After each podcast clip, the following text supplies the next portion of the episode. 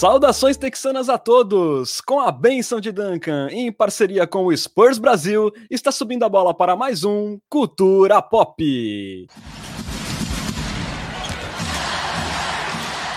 Sejam bem-vindos ao episódio 39 do seu podcast em português sobre o San Antonio Spurs.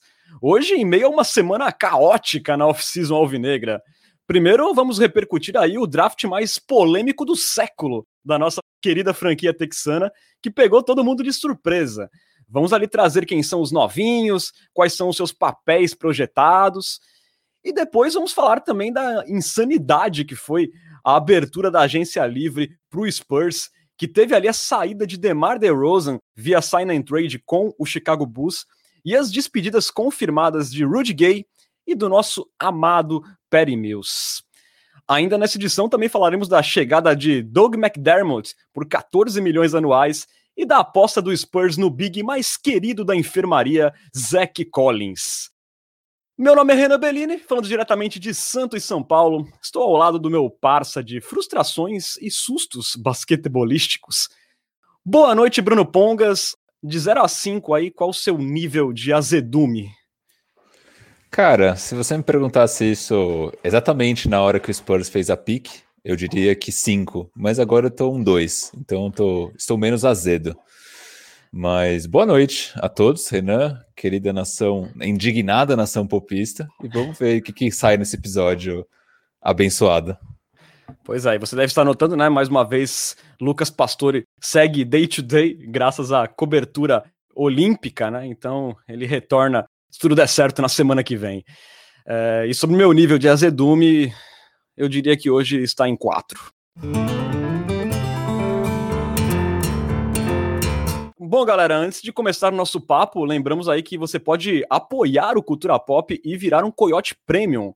Veja só, sai de graça se você já for um cliente do Amazon Prime. É só entrar no nosso canal da Twitch e escolher a opção Assinatura Prime, que você ganhará acesso a benefícios exclusivos sem nenhum custo adicional. Em caso de dúvida, é só procurar a gente no inbox. Hoje tem muito assunto. É, quando tiver o episódio editadinho no Spotify, a gente vai colocar o índice, você pode pular para o assunto que você desejar.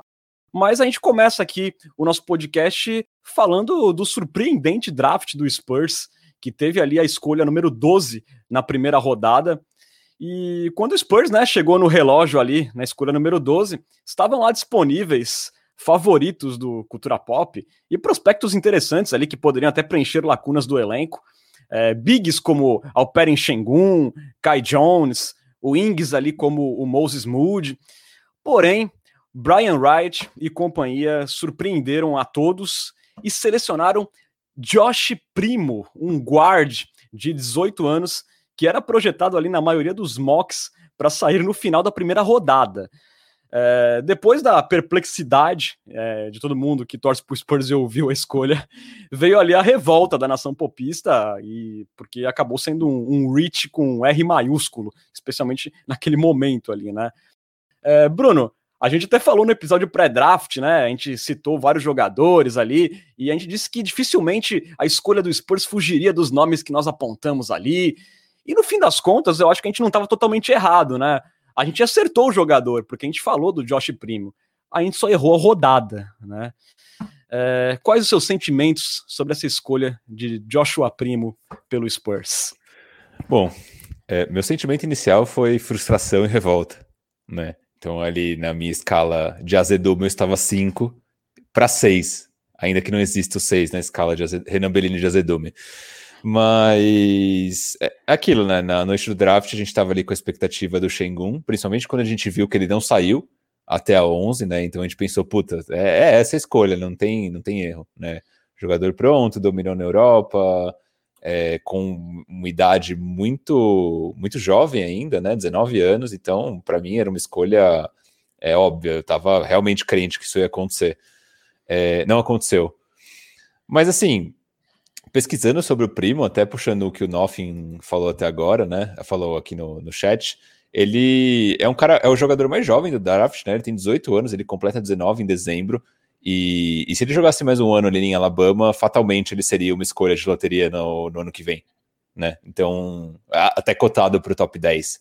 Eu acho que isso, de certa forma, é um, é um alento para nós, né? É um cara que tem um upside grande, é, mas ainda é uma incógnita, né? Eu até acho que ele pode colaborar na NBA desde o dia 1, até pensando, levando em conta esse rebuild que aparentemente o Spurs está caminhando para, é, pensando que ele é um cara que ele tem um aproveitamento na bola de três bem alto, mas ao mesmo tempo é, é uma incógnita, né? Eu acho que o Shengun, por, por exemplo, seria uma aposta mais certeira devido a justamente o que ele já provou numa liga de alto nível na Europa, né, na Turquia.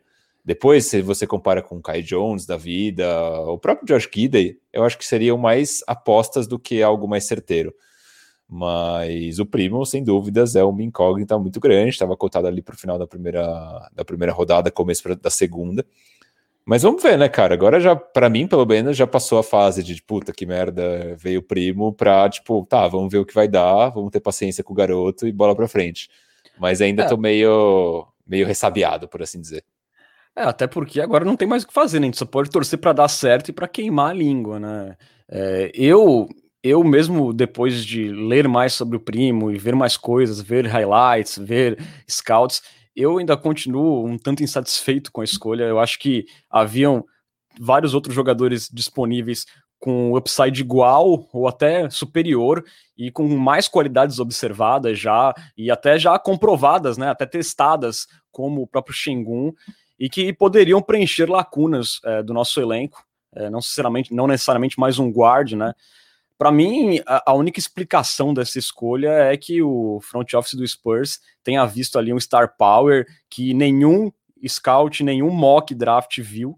É, mais ou menos a lá Kawhi Leonard em 2011, sabe? Quando a gente trocou o George Hill, que na época eu também fiquei indignado com a troca do George Hill e fiquei muito feliz depois de queimar a língua. Eu espero queimar de novo, mas eu, sinceramente, achei assim, uma, uma escolha muito questionável. O, o, Brian Wright, né, Bruno, depois do, do draft, ele falou em coletiva que a inteligência das franquias e os mocks, muitas vezes eles não estão é, nos mesmos mundos, né, eles estão em mundos diferentes, né, pensam de formas diferentes. Mas ao mesmo tempo, eu acho assim que os mocks estão aí, é, eles existem, eles servem também como um panorama para a gente saber mais ou menos como está a, a ordem do recrutamento. Eu acho que tanto os mocks e especialmente os contatos de bastidores, é, eles são fundamentais na hora de você de repente avaliar fazer um trade down, que era uma coisa que eu acho que o Spurs poderia ter feito, esperando que o primo fosse sobrar mais no final do draft, ou tentado algum negócio para adquirir uma escolha de final de draft, ao invés de simplesmente dar esse reach convicto é, do Brian Wright selecionando o Josh Primo na escolha número 12. É, eu acho que teve três pontos aí que seduziram a nossa front office, quatro pontos, vai, é, que seduziram a nossa front office a avançar com ele na 12. Primeiro, a inteligência, né, que dizia que provavelmente algum time escolheria ele é, logo na sequência, né, então ali até a pick 16, até onde eu tinha, até onde eu tinha lido. Então, muito possivelmente seria um jogador que não, não estaria disponível nem se o Spurs eventualmente fizesse uma trade down, né, então fosse ali, por exemplo, com o Atlanta, que estava ali buscando talvez subir um pouco no draft e fizesse uma troca.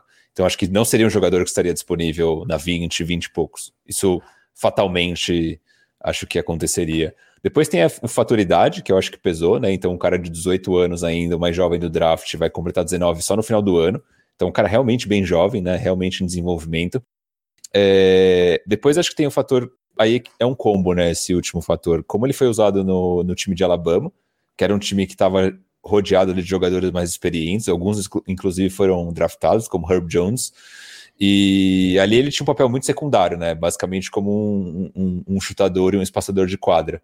Então, se ele ficasse mais uma temporada em Alabama, fatalmente ele teria um, um papel um pouco mais é, de destaque. E o, o, último fator que eu acho que combina com esse, com esse que eu falei agora é justamente a performance dele ali no draft combine, que ele foi é, um dos melhores jogadores, realmente impressionou, é, impressionou não só o Spurs, mas também outras franquias, né, que acabaram é, também se seduzindo ali pelo primo e também se interessaram, tanto que tinha essa questão da inteligência que falava que ele seria draftado logo na sequência.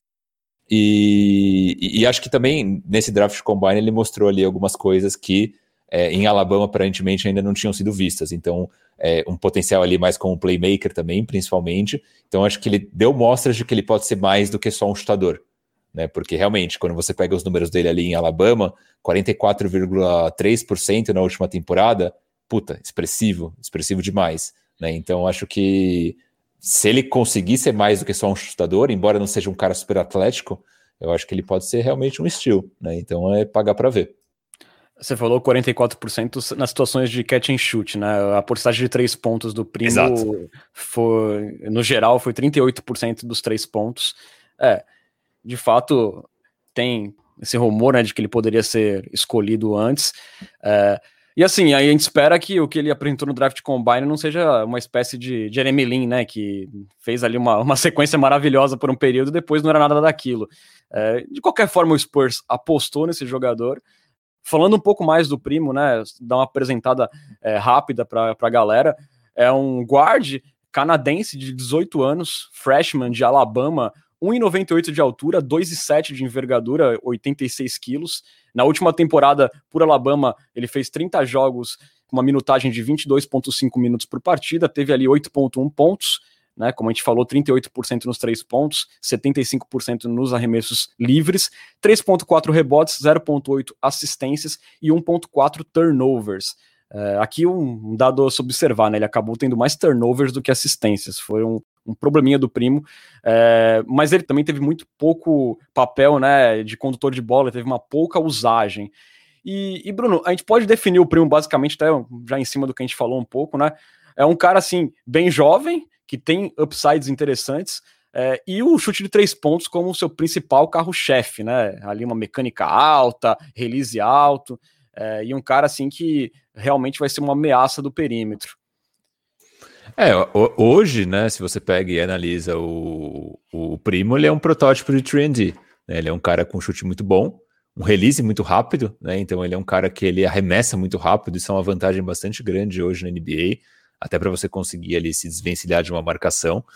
E, e, ele é um cara que tem uma defesa boa também, né? Ele tem uma envergadura de 2,7, embora ele seja meio magro ainda, né? Ele é um cara que com certeza ainda tem muita massa para adicionar no corpo mas ele é um cara que tem um potencial defensivo grande também. Hoje ele é isso, né? Agora pode estar muito relacionado justamente com esse ponto que a gente falava do papel dele em Alabama, que era um papel muito secundário, você até comentou, né? Uma, uma usagem super baixa.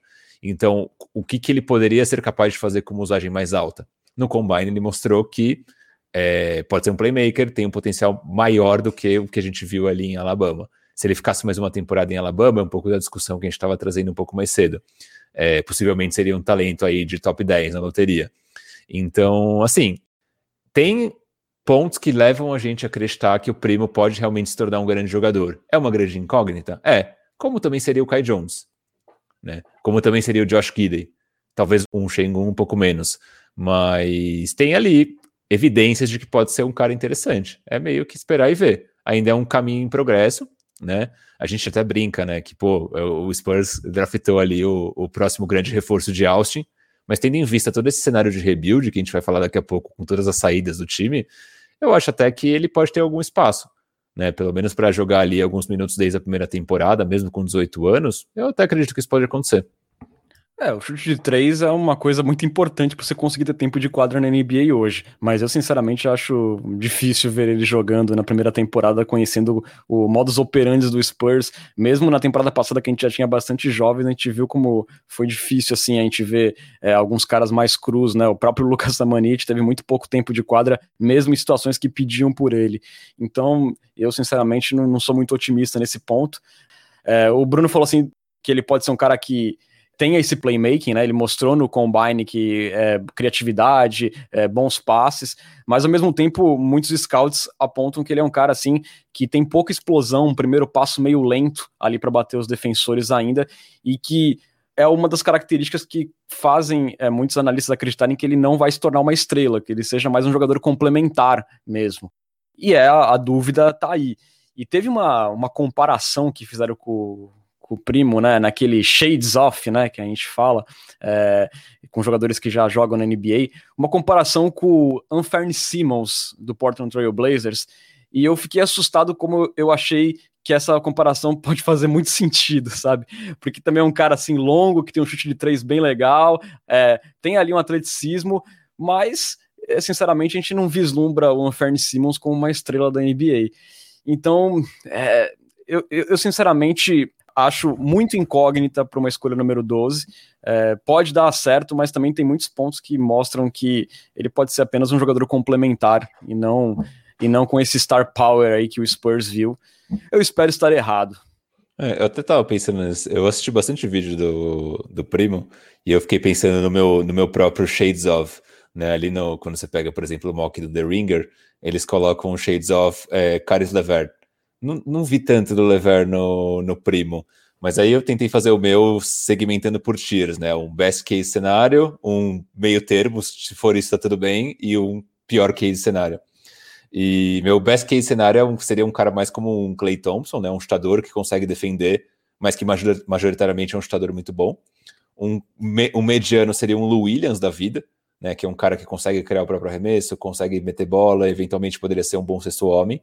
E aí um pior, um pior cenário poderia ser alguém como um Landry Shamet da vida, talvez com um pouco mais de defesa. Então alguém que é puramente chutador, né? Que vai entrar, vai meter ali suas bolinhas, mas nada mais do que isso ou de repente, eventualmente até um, um Luke Kennard da vida. Então, é torcer para ser o melhor cenário possível, né? Hoje, com, com 18 anos, é basicamente impossível prever o que, que o, o Josh Primo vai se tornar. É realmente uma aposta. Pois é. Só para complementar, você acha que, que ele pode ter um espaço é, na rotação é, na próxima temporada? Ou talvez na outra? Você acha que quanto tempo ele pode passar em Austin?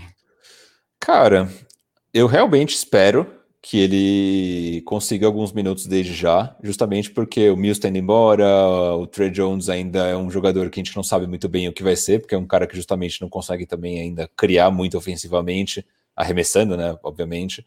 É, então eu acredito que ele pode ter algum tempo de quadra desde o dia 1, né? Vamos ver, mas é possível também. Conhecendo o San Antonio, não, não acharia impossível que ele passe boa parte do tempo em Austin. E aí também tem outro fator, né? O, o elenco do Spurs ele vai ser um elenco meio curto.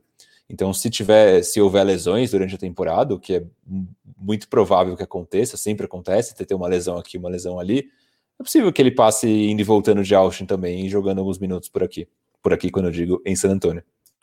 Vamos ver aí, né? Uma outra coisa que eu temo, só para a gente não perder é, o ponto, é da pressão que esse garoto deve sofrer, né? Porque a gente viu que a torcida do Spurs é, a princípio reagiu muito mal à escolha, acho que a maioria das pessoas que torcem por Spurs reagiram mal no começo, e ele é um cara assim que é, ele vai ter aquela pressão de, ó, é o cara que o Spurs esperava ali, um star power, pegou ele, deu um reach nele na 12 e tal, então eu espero que isso não atrapalhe, porque ele parece ser um menino muito bacana, assim, a gente vê pelas redes sociais, nas postagens, né, um rapaz humilde, que tá muito feliz de estar tá chegando no San Antonio Spurs, mas eu tenho certeza que essa pressão vai acompanhar ele, uma pressão que de repente o Lucas Samanit não teve, né? Embora tenham tido críticas na época da escolha dele na 19, é, no draft dele, mas ainda era um outro momento do Spurs. É, nesse, nesse momento que o Spurs se encontra agora, que não tem mais praticamente nenhum alicerce para se segurar, é, essa pressão pode recair, pode ter uma cobrança extra em cima do primo para ele virar algo a mais e não ser apenas um jogador de sistema. É, o que a gente sempre viu da torcida do Spurs sempre foi uma torcida meio calorosa, né? Então recebe bem os jogadores, dá suporte, não é aquela torcida que corneta como a torcida do Knicks, por exemplo, que chegou lá no, no na noite do draft e vai o Porzingis, por exemplo. Então acho que nesse sentido me, não me preocupa tanto. Mas, e também o primo, assim, pelas declarações que, que a gente leu dele pós-draft é, e tudo mais, parece ser um cara que tem uma cabeça boa. Mas, de novo, né? Acho que a pressão vai existir e vai muito também da torcida entender que, cara, esse cenário é um cenário de reconstrução e a gente vai perder jogos, muitos jogos, e a gente tem que ter ciência disso, né? Até vejo no nosso Twitter a, galera falando, pô, mas será que não tem espaço para trazer mais um jogador? Tipo, gente, não é essa mentalidade. O Spurs não vai conseguir trazer alguém que vai mudar a gente de cenário. Nosso cenário é perder muito e torcer para ter uma boa, uma boa escolha no draft.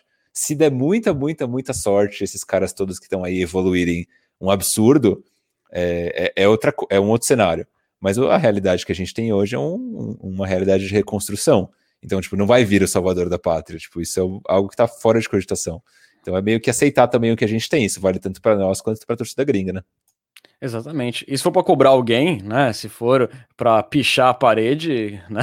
Com críticas que seja o front office, que foram eles que escolheram, a culpa não é do rapaz, né? E-mails para brian.wright.spurs.com. Exatamente.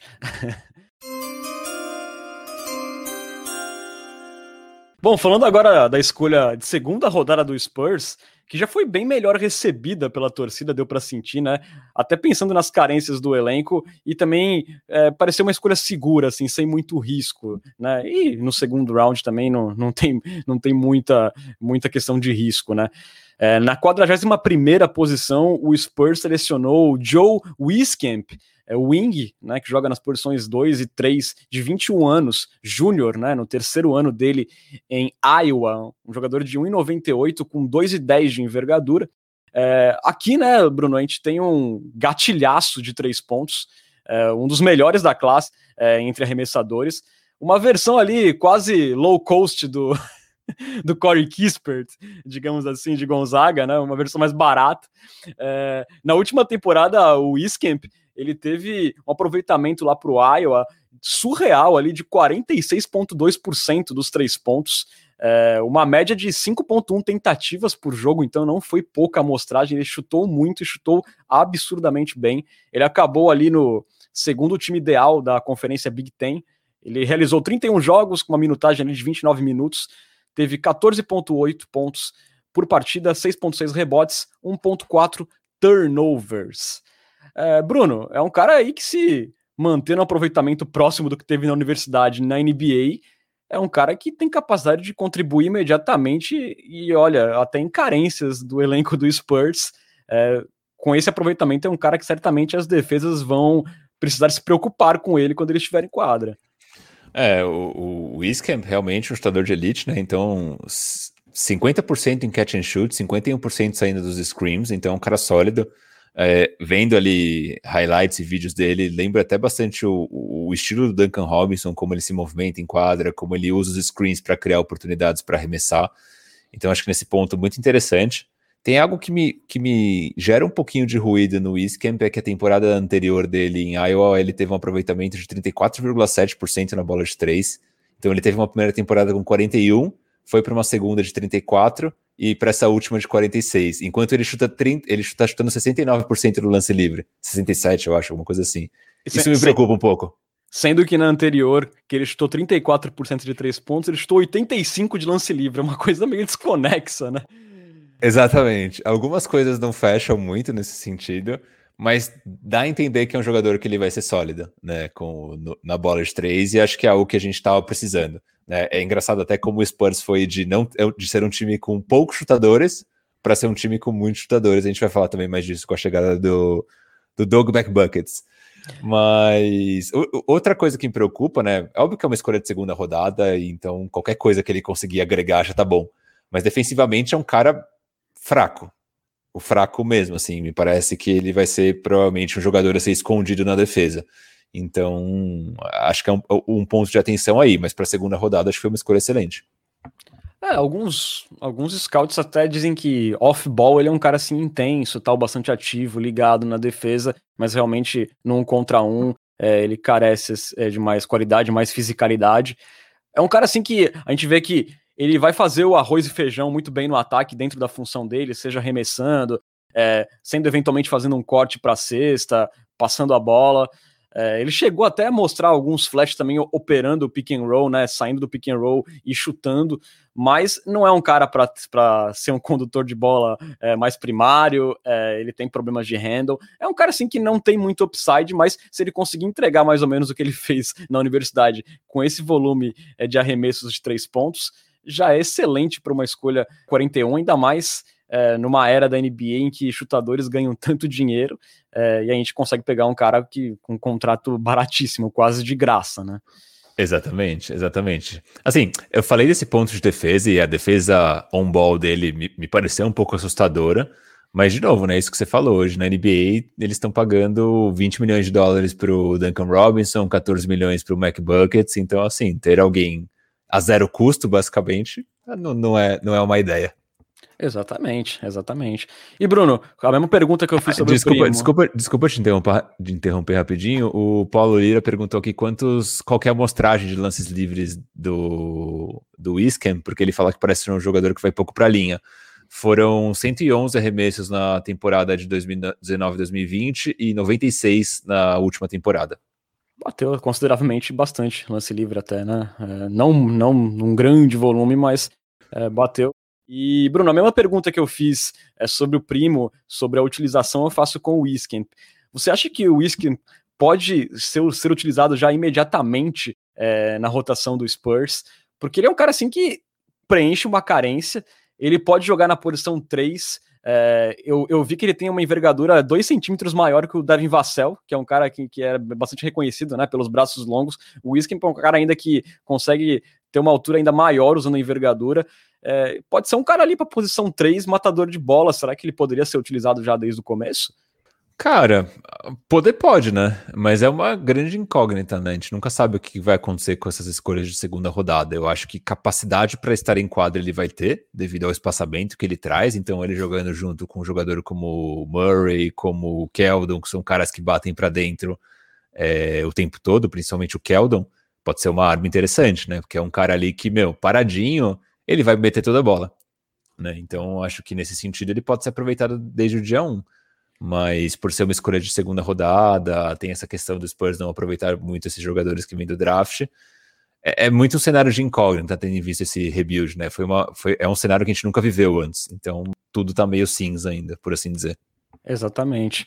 É, eu vi ele ali mais na segunda unidade, né, Bruno? Porque eu presumo que o Looney Walker seja titular agora no time sem o DeMar DeRozan. É, eu não tenho certeza que o McDermott, que a gente vai falar mais pra frente, vai ser realmente titular. E aí poderia sobrar ali uma vaga ali na posição 3, né? Na segunda unidade. É, poderia ser encaixado ali de repente. Agora com o Spurs no modo mais rebuild, de repente, pode ver um pop um pouco mais maleável quanto à rotação na segunda unidade, sabe? De usar 10 jogadores na rotação ao invés de 9, que nem foi na última temporada. Então, eu acho que temos algumas chances aí de, de ver o Wiscamp é, já contribuindo, de repente, tendo tempo de quadra logo de cara. Claro. Um, um, último ponto sobre o Wiscam, que eu acho que chama atenção também, é que foi outro cara que no Combine se destacou, né? Então parece que o Brian Wright ali se informou bem pelo, pelo que rolou no Combine. e ele também, no, no próprio Combine, ele, te, ele, teve um dos maiores saltos verticais entre os atletas. Então ele é um cara que ele é, ele é magrinho, acho que isso até impacta na defesa, né? Um cara que ele vai conseguir adicionar massa ao corpo, mas ele, ele é atlético. Você vê até nos vídeos dele, ele tem, uma, ele tem um número grande de rebotes até para o tamanho dele, e ele consegue vários putbacks com, a, com, com essa com esse atleticismo que ele tem, né? Então ali aproveitando um, rebote ofensivo, fazendo um rebodanque, assim por diante. Então é um cara que é, é um cara interessante, é um cara interessante. Eu gostei dessa escolha na 41. Ele teve 6.6 rebotes por partida nessa última temporada na NCAA, né? O que tu falou do Brian Wright, né? Que ele se informou bastante lá do Combine, né? A gente espera, né? Que ali ele teve a conclusão que era aquela escolha e que não tenha sido assim que ele chegou lá no Combine, sentou lá na arquibancada ah, vamos ver aí quem que dá para escolher, né? Aí viu lá, os dois caras jogaram bem, ah, esses daí mesmo. Eu espero que não tenha sido assim. É... Eu também. Bom, galera, é, falando aqui rapidamente, né, que foi divulgado o elenco da Summer League é, do San Antonio Spurs. Inclusive, começa no dia dessa gravação do podcast, nessa terça-feira, a Summer League de Utah. E foi divulgado ali o elenco do Spurs, que terá ali, além dos recém-recrutados Josh Primo e o Joe Isken. Também terá na lista é, Devin Vassell e Trey Jones, né, que já estão com o time principal desde a temporada passada.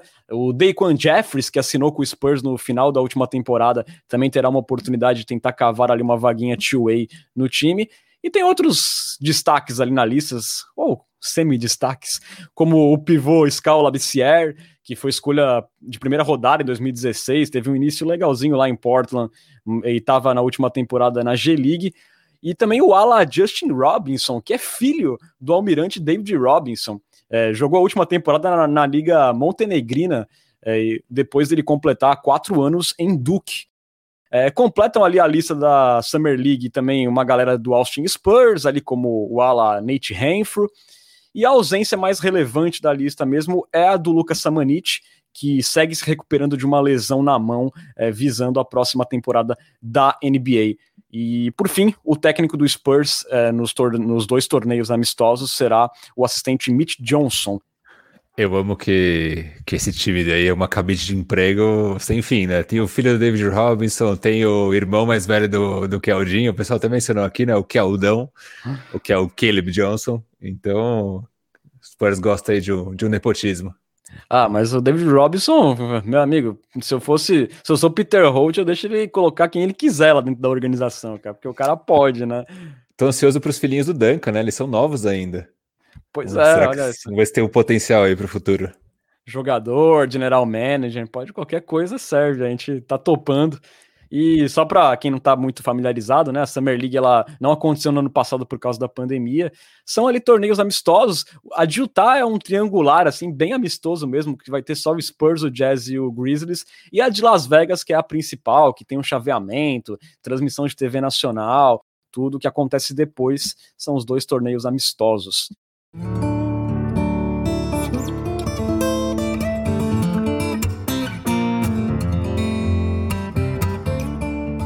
Bem, amigos e amigas, agora o assunto é agência livre, que começou ali numa incomum insanidade para o San Antonio Spurs. É, nas primeiras 24 horas foram três saídas e quatro chegadas de jogadores no Texas. Vamos começar, Bruno, pela mais impactante e esperada, né? DeMar DeRozan está fora do Spurs após três temporadas. É, o destino do ala vai ser o Chicago Bulls, que o adquiriu ali via troca, após o Spurs conseguir costurar uma sign and trade com o jogador que era agente livre e restrito, né? Que estava livre no mercado. Para quem não está habituado, o Spurs assinou um contrato com o DeRozan de 85 milhões, três anos, e imediatamente incluiu ele numa troca com o Chicago Bulls. É, como compensação, o Spurs recebeu uma escolha de primeira rodada de 2025, sem proteção, e duas escolhas de segunda rodada, uma delas já no draft do ano que vem e a outra no draft de 2025. Né? Então, três escolhas aí. E para bater salário, o Spurs também recebeu no negócio é, contratos expirantes ali do Tadeusz Young e do Alfaruque Amino, ali nos valores de 14,2 e 10,2 milhões, respectivamente, né, que eram necessários para conseguir bater salário na troca. É, Bruno, era bem evidente né, que o DeRozan não tinha o desejo de continuar, a gente até citou uma entrevista no último podcast, ele queria um time mais competitivo, tinha vontade de vencer um título, também já não parecia fazer muito mais sentido para o Spurs nesse momento manter o jogador. Não foi o negócio dos sonhos que a gente esperava, é, mas depois de tanta atrapalhada, dormida nos últimos anos desse front office do Spurs, pelo menos para mim é um alento não sair de mão abanando. E para você? É, não, acho que tendo em vista todo o cenário, foi uma troca legal, né? A gente conseguiu ali uma pick de 2025 de primeira rodada, que pode casar bem com o fim desse Bulls, né? O DeRozan, o aí tem assinou um contrato de três anos, quando chegar ali, se ele renova com o Bulls ali, depois ele vai já ter uma idade mais avançada, a mesma coisa o Vucevic, então pode ser que o Spurs ainda pegue uma entre safra desse Bulls e possa dar uma sorte dessa, dessa, falar dessa pica. quase, quase matando a Ana Bellini. De... Perdão, perdão. Esta pique, é, ser uma pique boa, ser uma pique boa e não ser uma pica para o nosso, pro nosso Antônio. Desculpe. Desculpem, queridos ouvintes. Não, não, de ser uma pique boa pro, pro San Antonio Spurs. Então, assim, nesse sentido foi bom.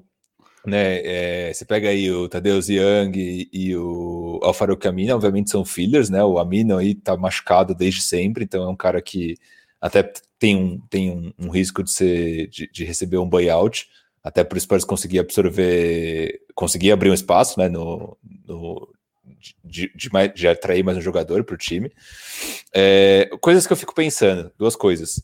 Primeiro, vendo ali, por exemplo, o movimento que o Toronto fez na troca com o Miami, né, eles pegaram o Lowry, que é um cara de 35 anos já, e conseguiram amarrar uma trade envolvendo o Dragic, que é um jogador que ainda tem uma utilidade, e o Precious Atua, esse sim, um cara que é bem interessante, que, por exemplo, em San Antonio cairia muito bem.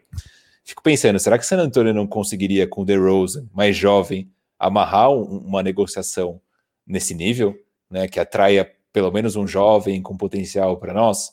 Será que a gente não conseguiria ter amarrado essa negociação com o Hit? Não sei se era o que o Hit estava buscando, possivelmente eles estavam buscando alguém mais com o perfil do Lowry.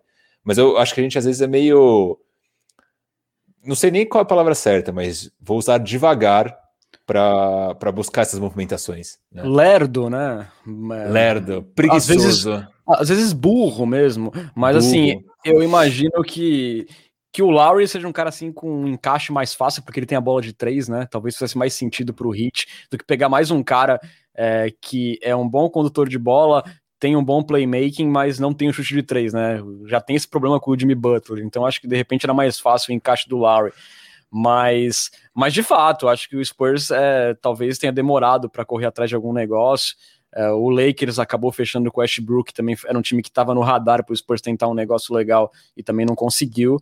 É, fica a sensação que dava para conseguir algo melhor, ter conseguido nesse bolo de jogadores, além das picks, ter conseguido de repente um talento jovem. Nossa, seria fantástico se tivesse o Prestes Atua para o Spurs, né? Era um cara que a gente já gostava dele no draft do ano passado, é, mas infelizmente não conseguimos Sim. costurar.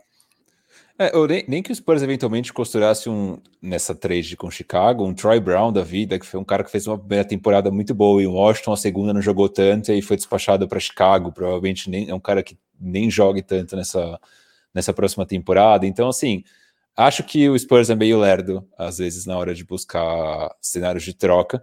E para mim isso aconteceu com o DeRozan muito claramente. Eu realmente acho que o DeRozan é um cara que ele tem mais valor de mercado do que o Lowry, embora entendo que talvez a necessidade do Miami seja mais de um perfil do Lowry do que do DeRozan. Mas se o Miami, se o Toronto conseguiu isso pelo Lowry, eu acho que o Spurs poderia ter conseguido um pouquinho a mais. Mas enfim.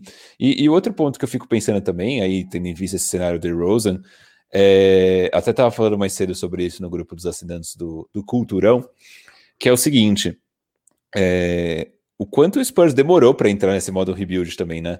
Desde a troca do Sacripanta, o Spurs fez aquela primeira temporada ali com DeRozan e Aldridge, teve eliminação nos playoffs, e, e já estava meio na cara ali que a gente não ia ser um time que ia é, voar voos mais altos, né? Que ia ser um time ali de sétimo, oitavo e, e, e, limbo, né? Aquele time que chega em oitavo e nunca ganha.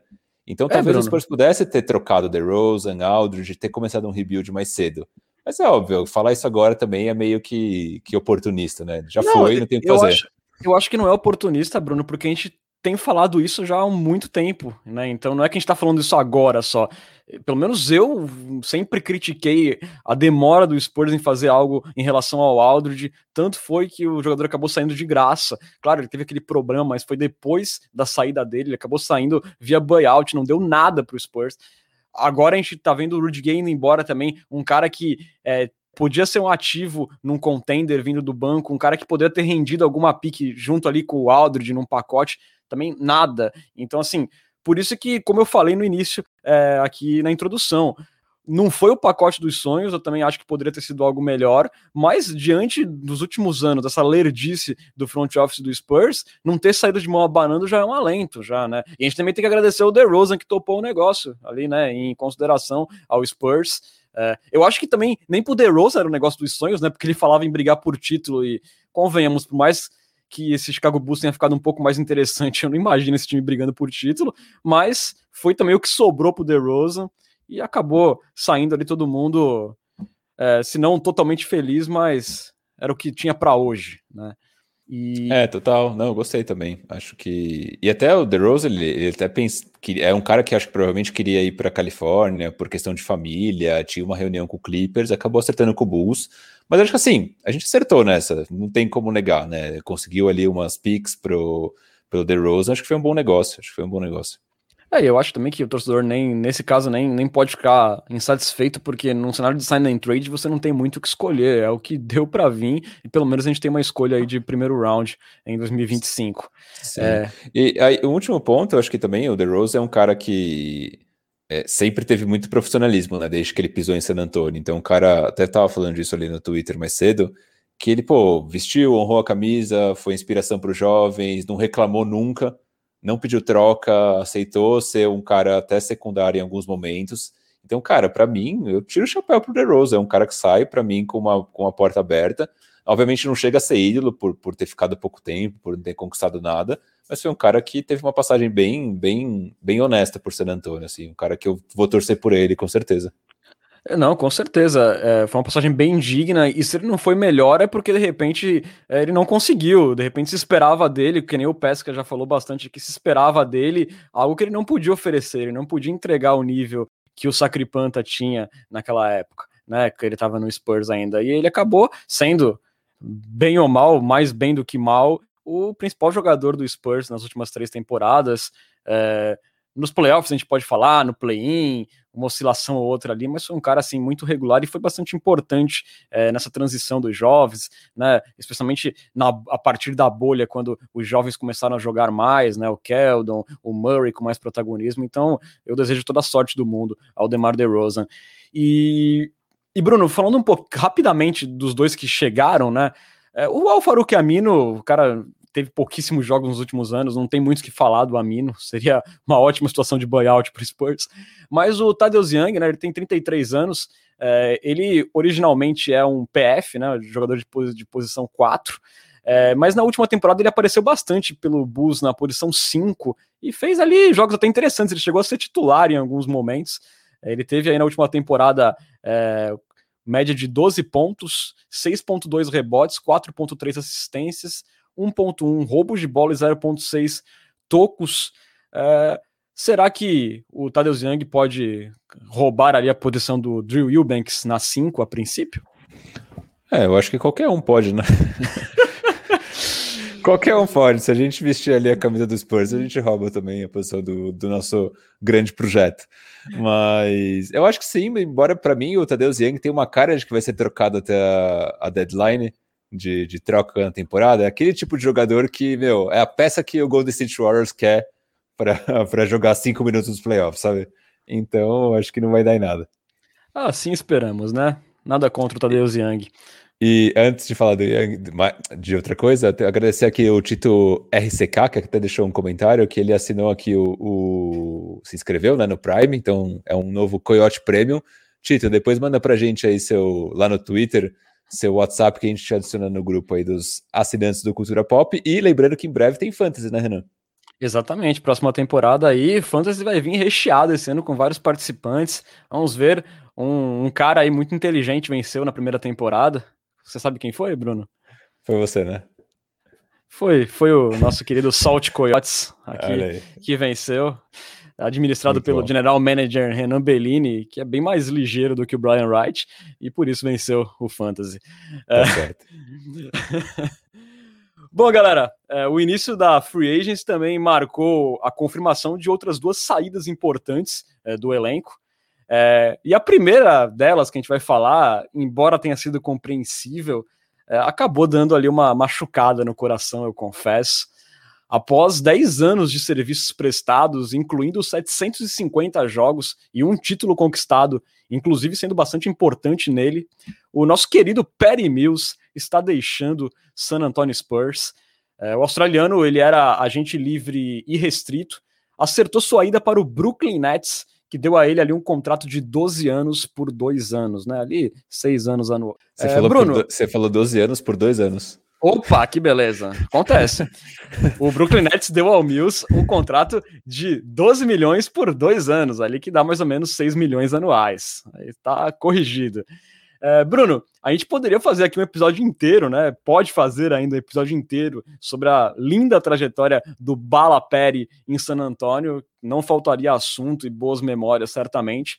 Mas por hora, falando hoje do atual momento do Spurs, é, você acha que estava na hora mesmo do dessa história, dessa linda história com um dos símbolos da franquia terminar de fato? Você acha que era a hora realmente do Perry Mills é, tentar lá uma última corrida por um título em outro lugar?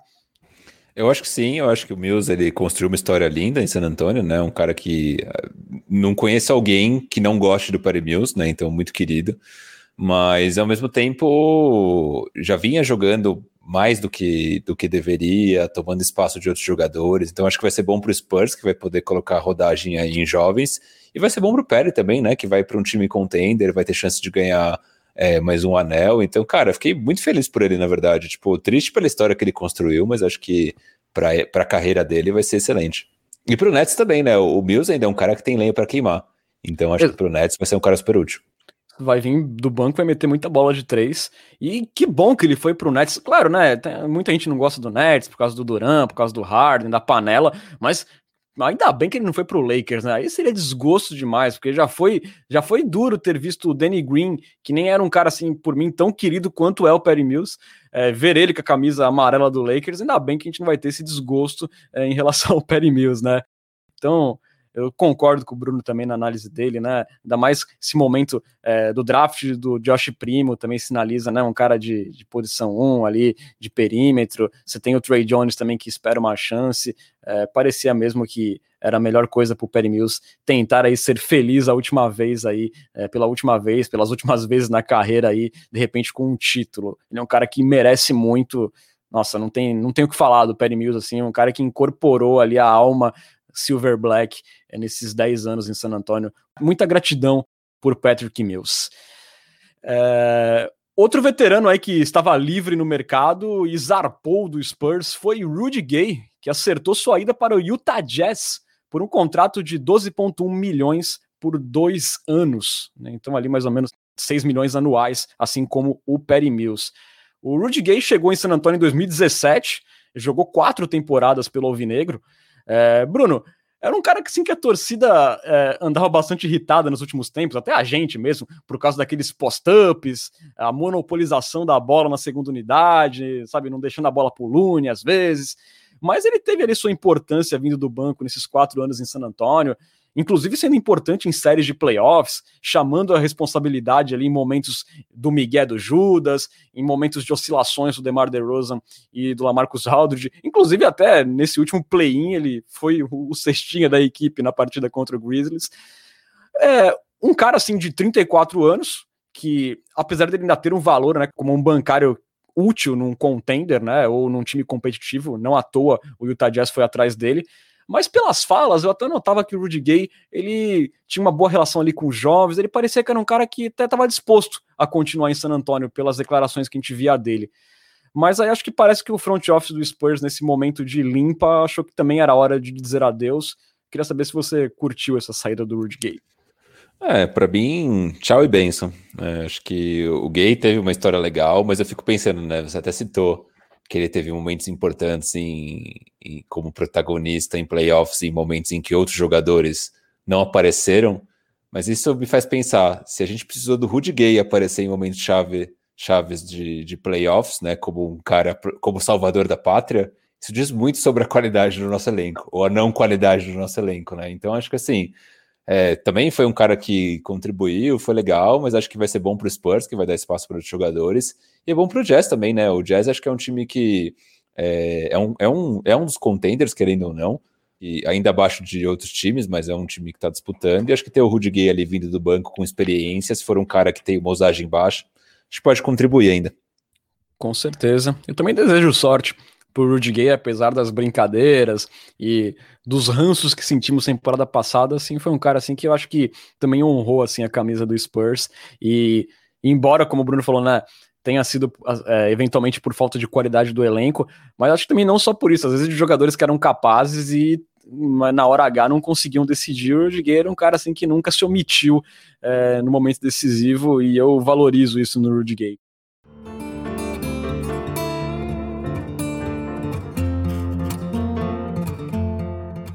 Falando agora então das aquisições, né, do Spurs, é, que aconteceram no primeiro dia da off-season, assim, foram, o Spurs foi bem ágil, mas voltou ali a dividir um pouco opiniões, dividir bastante, digamos assim. É, a franquia acertou dois reforços, o primeiro deles foi o ala pivô chutador Doug McDermott, de 29 anos, ali por um contrato de 3 anos, 42 milhões. Ou seja, ali mais ou menos 14 milhões anuais. É, o McDermott, que foi escolha de loteria em 2014, teve passagens por Bulls, Thunder, Knicks, Mavs, estava há três temporadas no Indiana Pacers. Na última temporada, o McDermott atuou por 66 jogos e teve médias de 13,6 pontos, chutando 38,8 dos três pontos, 3,3 rebotes e 1,3 assistências, atuando ali em média 24 minutos por jogo. Bruno, Vou deixar você comentar primeiro aí sobre Mac Buckets. Antes disso, você vê aí o comentário do nosso Leopão falando que a gente esqueceu de mencionar a saída de Trey Lyles, foi pro Pistons, pro Pistons né? Você, você foi de propósito isso ou você tinha, tem no seu roteiro ainda? Não, não tinha, cara. Aqui é tão irrelevante que eu nem, nem entrou, né? Mas Trey Lyles foi pro Detroit Pistons. Eu acho que tem um, um encontro de cultura muito interessante entre as duas partes. É, mas olha, eu acho que o Trey Lyles vai pros playoffs primeiro do que a gente, viu? Exatamente. Esse, como disse o Perseu aqui, é um percursor do Minuto Lyles. E antes de falar do McDermott, aqui o Stud resgatou 3 mil esporas, cara. Ele pediu, sabe o quê? O quê? Ele pediu Peça para Bruno dizer quem é o grande projeto. Então... Bruno, Bruno, dia 3 de agosto de 2021, off-season, quem ainda é o grande projeto do Spurs? Este é o grande projeto, Drew Wilbanks. Está dito aí. Doug, Doug McDermott. Cara, eu gostei. Eu acho que foi um pouco overpaid, né? Então acho que o Spurs ali passou um pouquinho do ponto é, em termos de salário, mas também, ao mesmo tempo, quando a gente olha para Duncan Robinson é, e outros chutadores, eu acho que o mercado está inflacionado para chutadores. Né? Então, acho que é, é um veterano, né? um cara que vai trazer aí um pouco mais de experiência para esse time. Fica um pouco a dúvida de se o Spurs, nesse momento de rebuild, precisava fazer esse investimento, talvez não mas ao mesmo tempo é um cara que vem de uma temporada muito boa em Indiana, né? É a melhor temporada da carreira dele. Ele teve ali um, um, momento em Chicago muito bom, depois teve algumas oscilações, passou por Dallas, passou por Knicks é, e foi se encontrar em Indiana. Se for o McDermott do, do Pacers, eu acho que é o cara que, que vai somar. Mas fica aí essa questão de ser um momento que realmente a gente precisava. Um movimento que a gente realmente precisava, né? Bom, eu acho que não era o momento no contexto do Spurs. É pegar uma peça complementar como ele. É, o Doug McDermott é um chutador, né? Como o Bruno falou. É, na última temporada aí pelo Pacers tem alguns detalhes, né? Ele foi o terceiro pior defensive rating do Pacers, teve o terceiro pior net rating. Como defensor ali primário no interior, né? Mais próximo da cesta, ele cedeu mais de 56% de aproveitamento aos adversários. Ele só deu seis tocos em 66 jogos. É, o, o Derek White, por exemplo, deu 36 em apenas 36 jogos. O Rudy Gay deu 40 é, tocos na temporada. E nosso pior defensor é, na última temporada, que foi o DeMar DeRozan, deu 15 tocos, né? O McDermott deu 6. Ah, Renan, mas peraí, você tá falando de defesa, o cara é um chutador, beleza, vamos falar então de três pontos, né? O McDermott teve 38,8% de aproveitamento do perímetro na última temporada.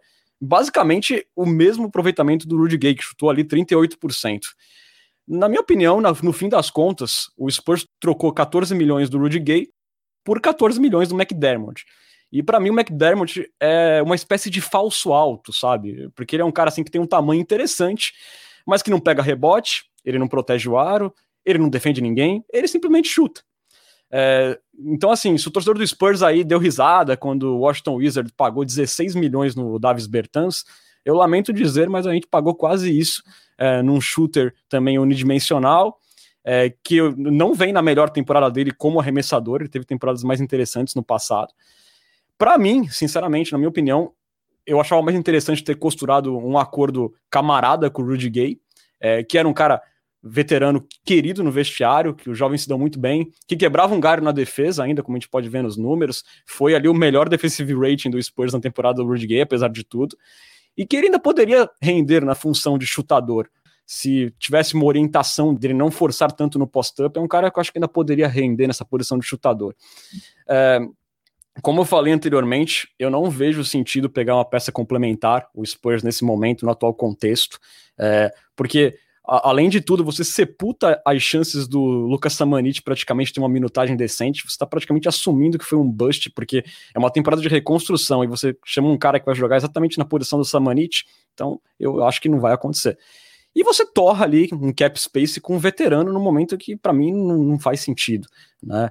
Então, assim, é, eu vou até falar aqui, é, para mim, é, entre, é, não era um cenário ideal, mas para dar 14 milhões no deck no McDermott, eu preferia ter pagado 18, 19 no Laurie Markkanen, que pelo menos era um cara jovem e tinha margem para evolução, né? Embora eu não goste do Markkanen, mas pelo menos ele é jovem.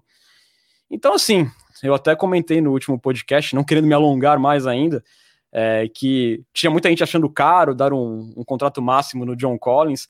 Então, para mim, esse, essa vinda do McDermott aí é o presente, né? Tava na cara que o Spurs ia acabar torrando mais da metade de um max, ou em contratação é, medíocre ou em renovação imbecil. Então, para mim, é, a do McDermott se encaixa aí. Eu gostei que você guardou todo, toda a sua revolta, tudo que estava guardado aí de draft, de erros anteriores no McDermott. Ele é tipo o bode expiatório da revolta. Adorei.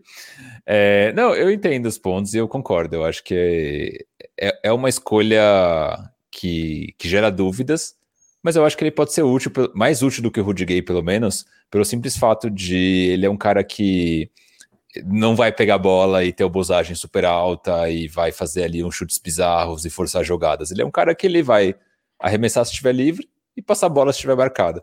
Então, nesse ponto, eu acho que ele pode ser mais útil do que o Rudy Gay. Mas por 14 milhões, é discutível. Acho que é um pouco overpaid, embora o mercado, né? É, hoje um chutador da NBA está mais caro que o quilo da Alcatra no Brasil. Então, complicado. É, é que eu fico pensando assim, né, Bruno? É, sobrou mais ou menos é, de, de grana para o Spurs investir aí uns 5 milhões.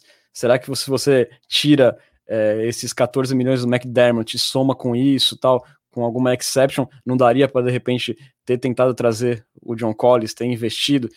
É, ou então deixar mesmo o cap space liberado, porque o Spurs é um time em rebuild, mas que, né, que tá com a folha praticamente cheia, né? A não ser que consiga fazer alguma troca aí.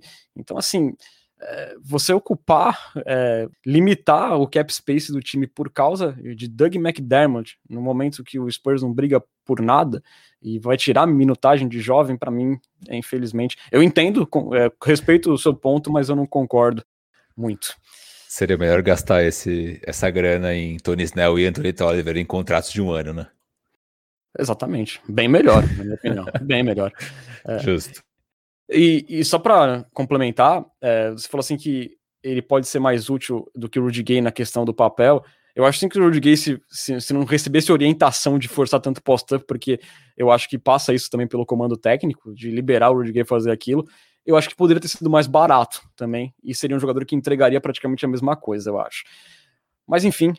O Paulo Lyra lembrou que a gente também esqueceu de Gorg Dieng, que assinou no Atlanta, né? Foi no Atlanta que assinou o Diengão, nosso Diengoso?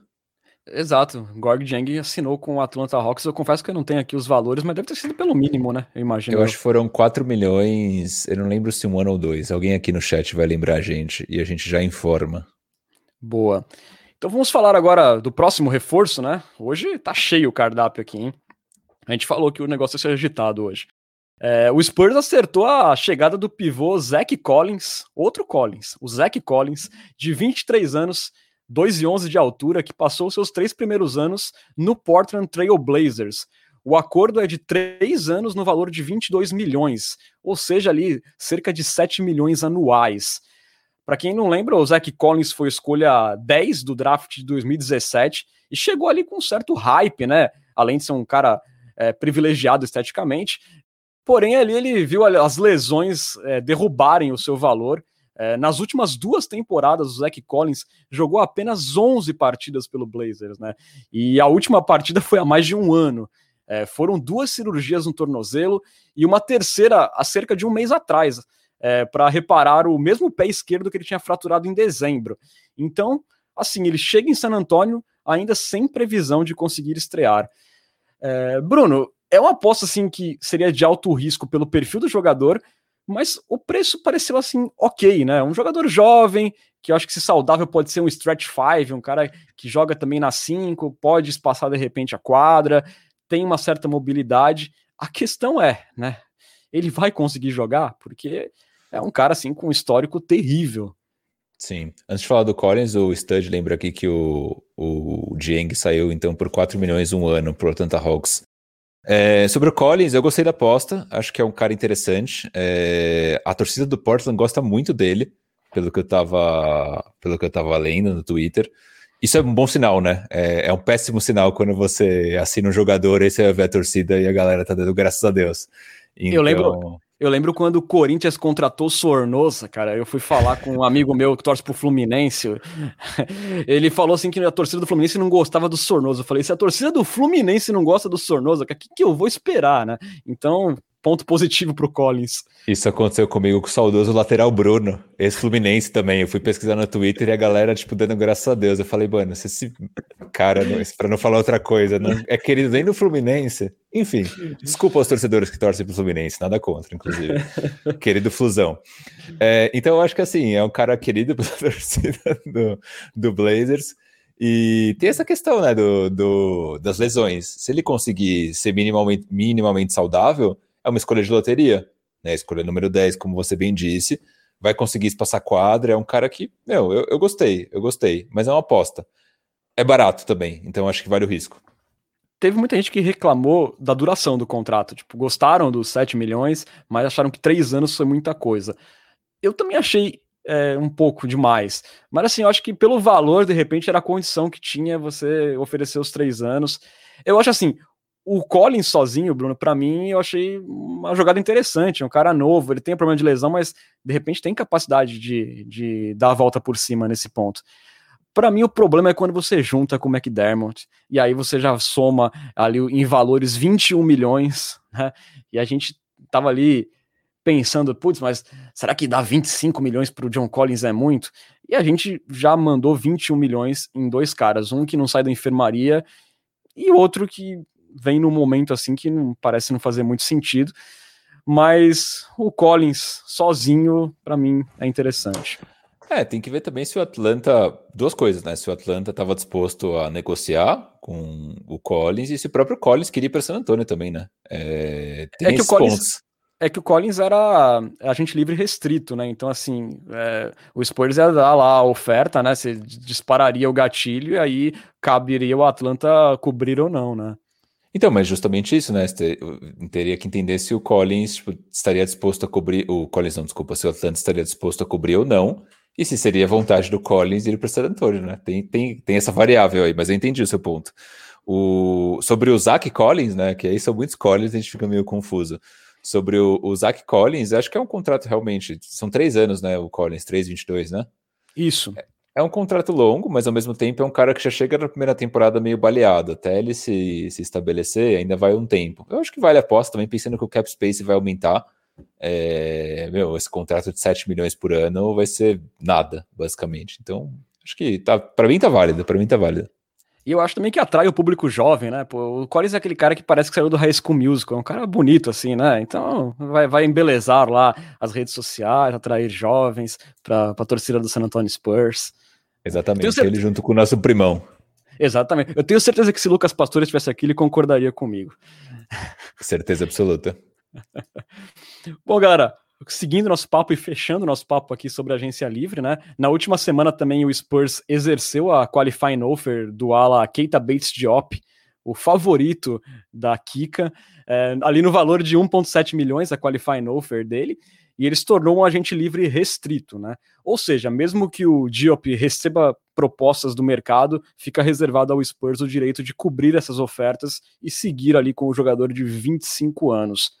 É, após essas, mov essas movimentações, restou ali para o Spurs cerca de 5 milhões de, de cap, né? Ainda tem mais uma room exception também ali, que gira em torno de um 4 e pouco milhões.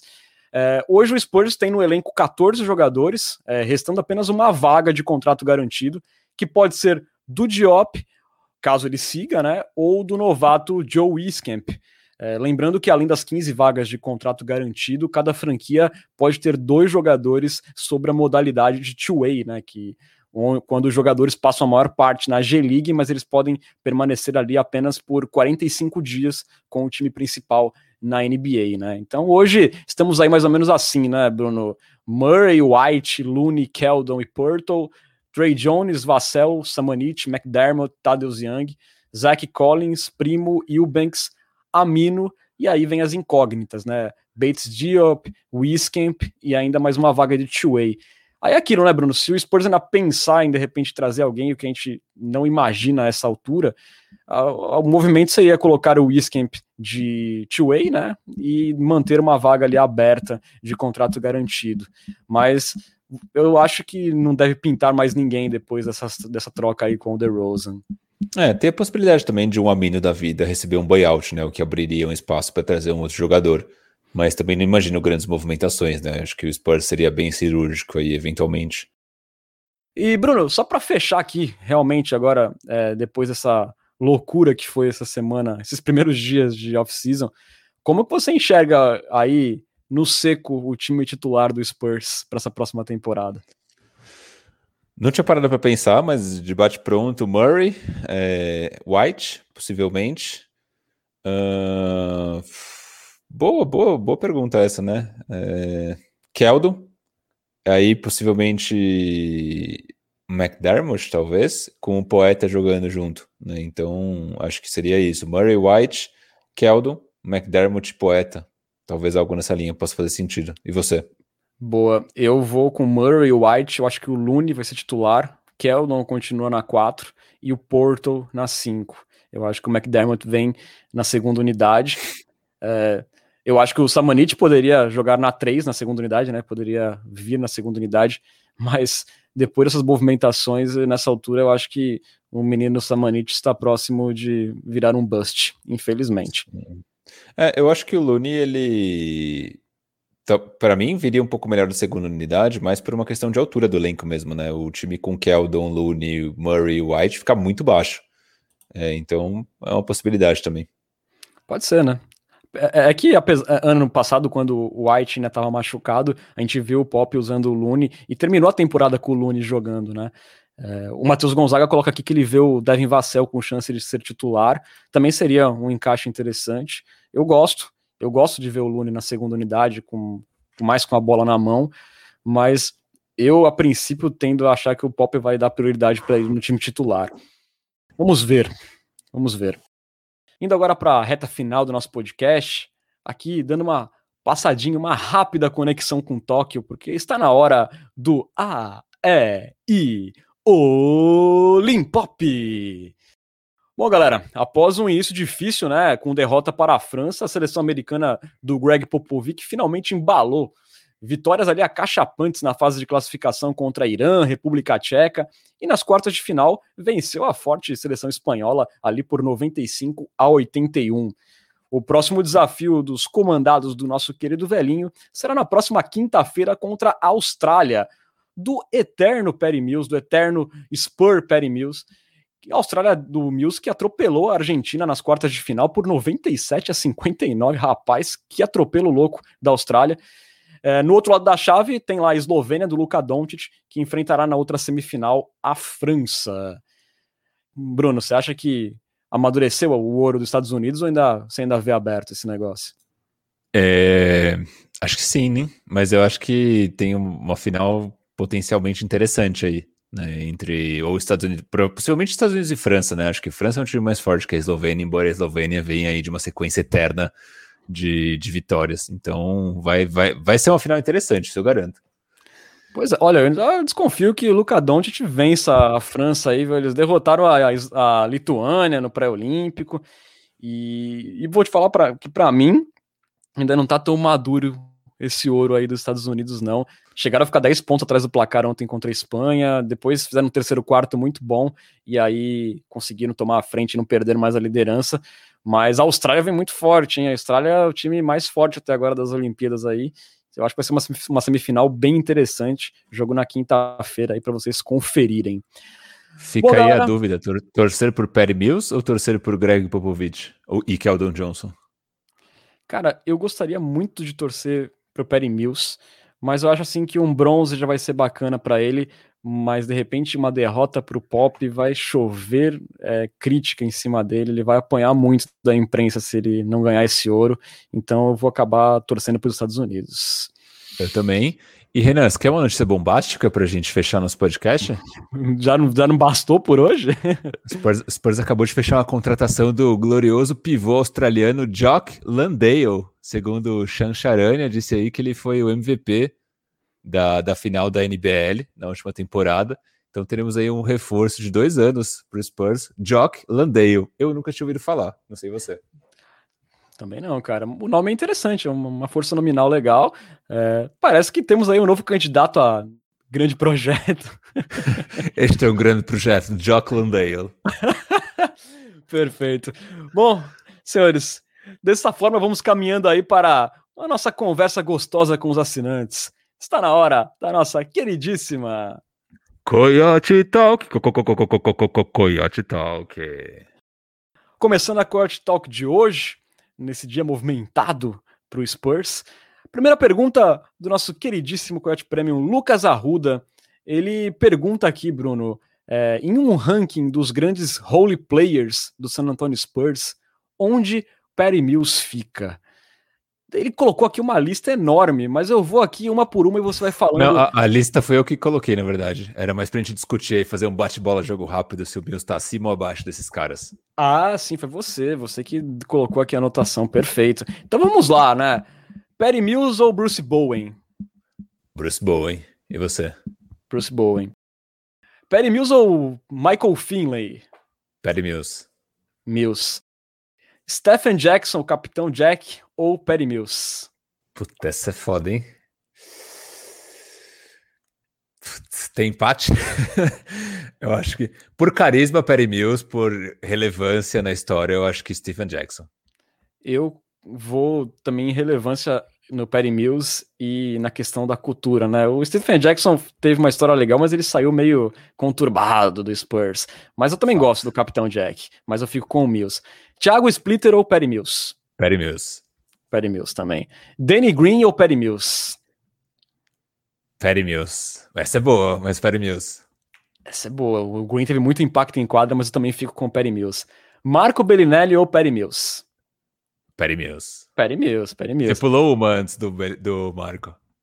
Boris Dial ou Perry Mills? Eu Essa... amo de paixão o Boris Dial, mas eu acho que o Perry Mills foi mais relevante no, como um todo mais tempo, né? Mais tempo de casa. Mas o Bobo foi espetacular, nosso querido Zé Colmeia. George Hill ou Perry Mills? Perry Mills, Perry Mills. Perry Mills, Perry Mills. E aqui a última também, Robert Horry ou Perry Mills? Gosto muito do Horry, o, o chute dele no jogo 6 contra o Pistons é lendário, mas Perry Mills. É, o Perry Mills pelo tempo de casa, é, porque eu sempre falo que o Robert Horry, sem aquele chute do Horry, o Spurs não teria vencido aquele título de 2005. Então ele tem um peso enorme por isso. Eu até escolhi, eu escolhi o Robert Horry antes do Perry Mills no meu ranking do Spurs, no meu draft do Spurs. Então eu vou de Robert Horry só para manter a, a, coerência, tá bom? Mas o Perseu trouxe um ponto interessante aqui, ó. Perry Mills não jogou no Lakers. Olha aí. Exatamente, por isso que eu escolho o Perry Mills na frente de Robert Horry, tá bom? É, seguindo... Dá para emendar essa pergunta com a do Yuri, que é a última, que ele pergunta se o Bills vai ter camisa aposentada. Sim ou não? Jogo rápido. Sim. Tô pensando, cara. Eu, jogo, eu acho jogo rápido, mas você tá o, pensando. O, o, que, o que eu quero ou o que eu acho? O que você quer? Eu quero que sim, mas eu acho que não. Cara, eu, eu acho que, que vai, levando em conta como foi com o Bruce Bowen, né? Que assim, ele teve um papel bastante importante nos títulos do Spurs, um cara defensivamente monstruoso. Não tinha números muito expressivos, foi bem o retrato tipo, de como o Spurs valoriza esses role players. Eu acho que tem, pelo tempo de casa e pelo espírito, é, a relação com a comunidade do Perry Mills, eu acredito que o Spurs vai aposentar a camisa dele ou uma toalha, como diz aí o Perseu, né? Que seria também muito útil. Perry Mills apareceu no San Antonio Spurs ali, na época que ele ainda era Garbage Time, né? Garbage Time, ele era conhecido por sacudir a toalha ali em 2013, na época que ele ainda estava um pouco mais gordinho, né? Então, emendando justamente a pergunta do Perseu, ele. A gente falou um pouco sobre isso, Bruno, mas ele fala aqui: considerando que uma das maiores críticas ao time no ano passado era a ausência de espaçamento, os movimentos feitos pelo front office não foram coerentes no sentido de suprir essa lacuna? Cara, achei super coerente. Acho que é, o, é para onde a NBA tá indo. Era uma carência do time. O Spurs foi lá e pegou três jogadores que tem como forte arremesso. Então, para mim, bem coerente. É, eu acho que a, a, crítica, acho que tanto eu quanto o Bruno, a gente achou caro o contrato do McDermott, mas assim, em questão de carência, talvez também é, ter pegado outro guard foi uma crítica na, mais na parte do draft, né? Poderia ter pegado um jogador ali é, forward que chutasse de três pontos ao invés de outro guard, mas assim, no aspecto da bola de três, de espaçar a quadra, foi coerente. O Spurs estava precisando disso e trouxemos jogadores que são capazes de meter bola de três. É, o Vitor Aburachid, grande Vitor, pergunta aqui: para qual franquia vocês vão torcer quando o San Antonio Spurs fechar as portas oficialmente? E aí, Bruno, quando chegar esse dia triste, para que lado você vai? Memphis Grizzlies. E você? Eu vou. Cara, olha só. Vai falar, você vai falar Golden State, eu sei disso. Eu, eu, eu acho que eu vou falar Golden State Wars, cara. É, é por causa da, da, da, relação lá dos meus primórdios como espectador de NBA. Mas eu gosto também muito do Charlotte Hornets. Tá, sendo, tá montando um time carisma, o Hornets. Justo. e fechando aqui, o Bruno Santana pergunta: Bruno, seremos pique top 3 no próximo ano? Caso sim, já tem nome em vista? É, tem o Chad Holmgren, que deve ser a primeira escolha, né? Então, se for pique 1, já tem o nome em vista. As outras ainda não tenho muita ideia, não. Será que o, o destino será tão bondoso com o Spurs, assim, tipo, apenas um ano de calvário e já pegaremos o franchise player no ano seguinte? Nossa, seria ali... Cara, eu confesso que eu prefiro esperar um ano mais e pegar o, o nunca sei pronunciar o nome dele direito, né, que é o francês, é, que tende a ser aí um próximo jogador geracional, né? Então eu, eu toparia esperar um pouco mais, por mais que o Home Green seja bastante promissor, eu acho que o, o, o, francês tem ainda mais potencial. Então esperaria um ano mais. E você? Cara, eu acho que top 3, eu acho que a gente tem jogadores qualificados o bastante para não tornar a gente tão ruim, né? Até também pelas peças que trouxe aí, jogador complementar, que vai meter bola de 3. Top 3, Seria ótimo se a gente, a gente não precisa. Agora com, com loteria, né? Não precisa nem ser tão terrível assim, de repente, com uma sorte que o Pelicans teve na, no draft do Zion, que o Lakers já teve no passado. É, essa questão da loteria é imponderável, mas por campanha, se fosse meramente por campanha, eu diria que não. Mas eu também não estou confiante que o Spurs vai conseguir chegar nos playoffs. E você? Ah, não, com certeza não. Eu acho que top 3 ah, tem chance, viu, cara? Não, não, não, não, tiraria o nosso corpo fora dessa, não. Acho que tem alguma chance. Mas top 7, eu acho que com certeza, sim. Não tem como fugir. Aí o Spurs pega na escolha número 3 ou escolha número 2 e escolhe o cara que tá cotado no mock na 20, né? Porque é, é a convicção. Tem essa chance. Tem essa chance no momento que tinha informado que o tal do Jock Landale está quase 39% de 3, olha aí. Stretch 5, então? na é um área. Stretch 5, olha aí. Gostamos, e, gostamos. E, e vem para cumprir a, a cota de australianos no elenco também, né? Porque a gente tá perdendo o Perry Mills, né? Vamos Exatamente. receber aí. O Matheus Gonzaga pergunta se a gente achou justas as críticas em cima da escolha do Josh Primo é, na escolha número 12. É, ele falou assim que parecem muito baseadas em mocks. E ele, fala, e ele comenta do interesse do Oklahoma City Thunder é, em pegar o primo na 16. Bom, que é baseado em mock é muito realmente, eu acho que disso não tem dúvidas, né, Bruno? Mas eu acho que as pessoas também viram outros jogadores e acharam outras peças mais interessantes, como a gente mesmo aqui no Cultura Pop viu upside igual ou maior em outros caras que já tinham até qualidades mais comprovadas. É, se, se eu acho justas as críticas, eu acho, eu acho. Né? Espero que, o, que se prove o contrário no futuro, mas eu acho. É, momento teoria da conspiração, né? Se o primo tivesse sendo colocado nos mocks ali entre 10 e 13, a gente não ia achar ruim. Então também o quanto os mocks não manipulam a nossa maneira de pensar, de tipo, ah, o Kai Jones é mais promissor do que o Josh Primo. Tipo, a gente não sabe. O mock tá dizendo, a gente acredita. Dito isso, eu acho que as críticas são justas. Eu acho que a gente tinha mais evidência, por exemplo, no Shengun, que era um jogador que poderia ter mais impacto do que o primo, mas a gente não sabe o que vai acontecer daqui a dois, três anos e pode ser que o primo seja um próximo do Wayne Wade. Torcemos para torcemos para.